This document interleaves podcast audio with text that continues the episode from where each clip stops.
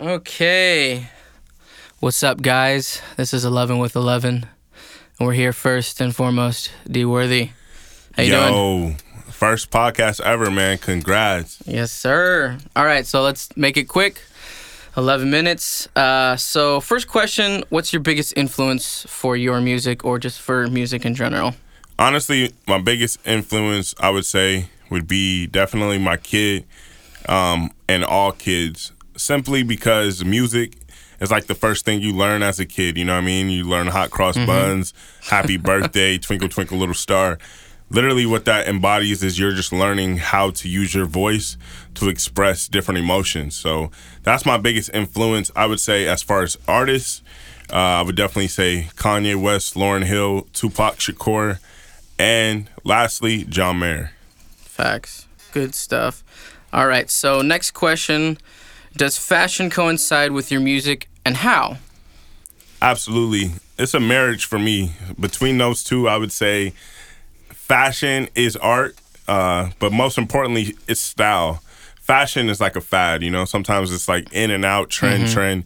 It's really just about style, and style is just another extension of like who you already are. So you could be a cargo pants dude, you could be a normal, everyday Joe. Your style just kind of depends on your style. But what I do think is embodying whatever you believe is style. It could be style.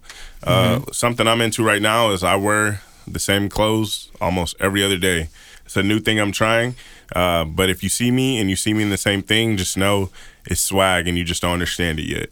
and how does that how does that incorporate with your music kind of like since it's art and music is art you're kind of like portraying how you view music as well as your design or like you know like stuff I mean, like that so in the simplest way, I would say I have synesthesia, which is you see sounds and color. Mm-hmm. Um, so basically, whenever I wear an outfit, it's almost like I see a song. Like you know what I mean? It kind of Yeah. embodies like my whole vibe. I would say my my fashion I have on is the playlist of how I feel that day. Okay So that's how my fashion and music. that makes sense and then you decide on which music you want to listen to whether it's yours or somebody else's and stuff like that exactly. And simply, lastly, not to go on and on, but music and fashion for me, that's how I get visuals. That's how I get the artwork. Mm-hmm. That's how I get the picture I want to post or the the, our, the album cover. It's all goes together. So yeah. okay that's good uh let's find another good question And I fucking love swag. Okay. And how would you say? I know a lot of people definitely help the community and stuff like that. How do you think you help the music community uh, with just either your music or what you do on the offside or like anything like that? What do you think you bring to the I table? mean, I would definitely say I feel like I definitely hold the flag for Vancouver artists. I mean, you know, we're True. not Portland, we're not Seattle, we're not New York, we're not Los Angeles, and I know there's not too many people in the city who's had the opportunities to do the things I've done or seen the things that I've seen. And really, I just like to feel like a big brother to the people who are coming up, the people who did kind of do things in the same realm uh, and just kind of show people just like a, a roadmap. Like when I finish, I want it to be like a survival guide of how to make your dreams come true from wherever you are. Um, Okay. And that's kind of how I help the community. I mean, people can always hit me up while I'm here. You can say what's good, you know, and if you miss that window, that's between you. Same thing with you, you know, you help Yep. the community with giving them a place to create a sound. And honestly, anybody who's listening to this podcast, this is not an advertisement. This is the truth.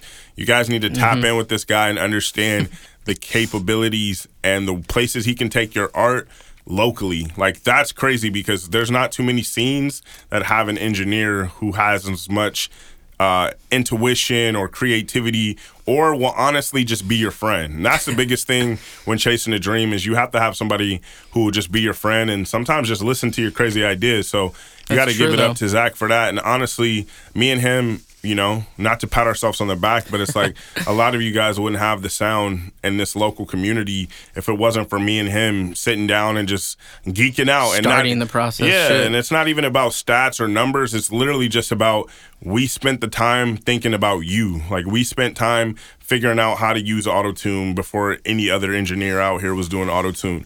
We figured out how to make stuff dirty when the SoundCloud era was going. We've Oh, been yeah. through every era of music that's been popular and we tried to bring that so the local artists out here can figure out how to make that sound. So Oh, yeah. just just know that that's the type of person you're working with and when you listen to my music, me and Zach are every time trying to push the limit as much as we can. So He always he always me tries to get something out of me that I have no idea that it's in me. exactly, And it's crazy. and like vice I- versa. it's just a weird thing because they're because Logic, Pro Tools, all these things they have so many tools, and we haven't even tapped into fifty percent of it. I guarantee. So, Yeah. and that's the creative process of not only engineering, but as a musician, when you're home alone doing nothing, Yeah. you you should be able to think of all these creative things and and the the sucky uh, the sucky well the thing I tell everybody is one person cannot creative cre- uh, think of everything creative. You need a team or even a friend or an engineer or another artist to help you create Absol- something that you might not even think about. So that's that's another thing too. Open your mind. I don't even know what the question was. Um, oh, well, it, that helps. So there you go. Let's find another one. Okay, well, this is kind of like a twofer, kind of like a longer one. Okay. So, what do you have to bring to the studio or need to bring to the studio? And then also, what do you love about going to the studio? So, kind of like a threefer, I guess, kind of like your essentials before you go to the studio. I mean, I vibe. personally always need my laptop, like just because I might not have something that I need to record that day, but it's like I write every time that I get a chance, so the lyrics are always there. Sometimes it's just a vibe to document content. Outside of that, I always like to bring a cool fit.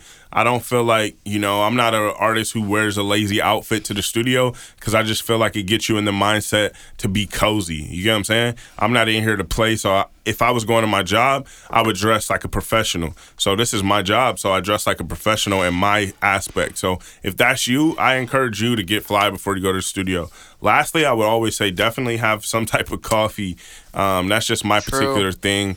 Moving Coffee's forward, essential for me every day. and when we have night sessions and shit like that, and as me and Zach keep catching more vibes, I definitely probably would say my dream essentials of a studio would definitely be like some patchouli, some candles, or some shit like Yeah. something very you know sensual. It depends on the vibe. Yeah. I'm not a person who likes to have 30 people in the studio. If I have people in the studio, they're normally either like it's distracting. It's fun, but it, it can be distracting when you want to actually try and yeah, just- actually do something. Yeah, it depends. Like if 30 people are accenting the vibe, for sure. Do you, you know, different strokes for different folks, but it has to be people who really I love and care about in the studio, or they just make sense.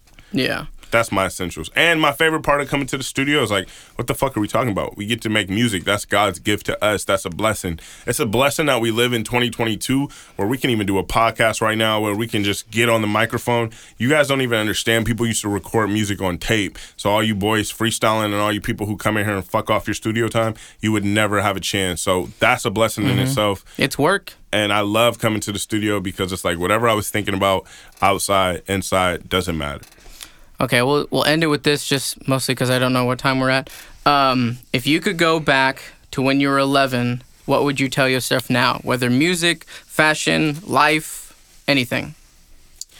I mean, the cool thing is that a lot of the stuff that I would tell myself at 11, I still feel the same way about now. But the biggest thing I would just say is all the pain and all the not fitting in, bullying, or maybe teachers telling you that you could do better Yeah. just look at the people who give you the advice and look at the people who put you down and look at where they're at now and look at where they were then. A lot of them are in the same place, not doing shit, and they probably hate themselves more than they did back then now. Uh, and honestly, I can say and vice versa. I love myself way more than I hated myself back then. So honestly, if you're 11 or if you're 21 or if you're 31, I just want you to know that whatever you feel in your heart to be true and someone tells you it's incorrect, just look at them. If they tell you an outfit fucking sucks, look at their outfit. If they tell you your music fucking sucks, look at their music. If they tell you that they're fucking happy and you're not, look at if they're truly happy. And lastly, fuck anything that they say. Do you try to find mentors, try to find Yep. people you believe in, listen to podcasts that will help you, read books that will help you, and make music that will support you. That's my time. D Worthy, 11 Studios. Yes, sir. Give Zach his flowers because y'all are extremely blessed to have a man like him. Great family Appreciate man, businessman, entrepreneur. And what more could you want? 11 with 11. We probably went to 14 because when it's a 10, we turn that bitch to a 20. Yeah, I don't even know where we're at, but we'll end it here, and it'll be the it'll be the random, maybe not 11-1, but Y'all hear my chains clinking. I ain't playing with y'all. so thanks for everybody listening. Um, hopefully next one soon. Take care. Peace.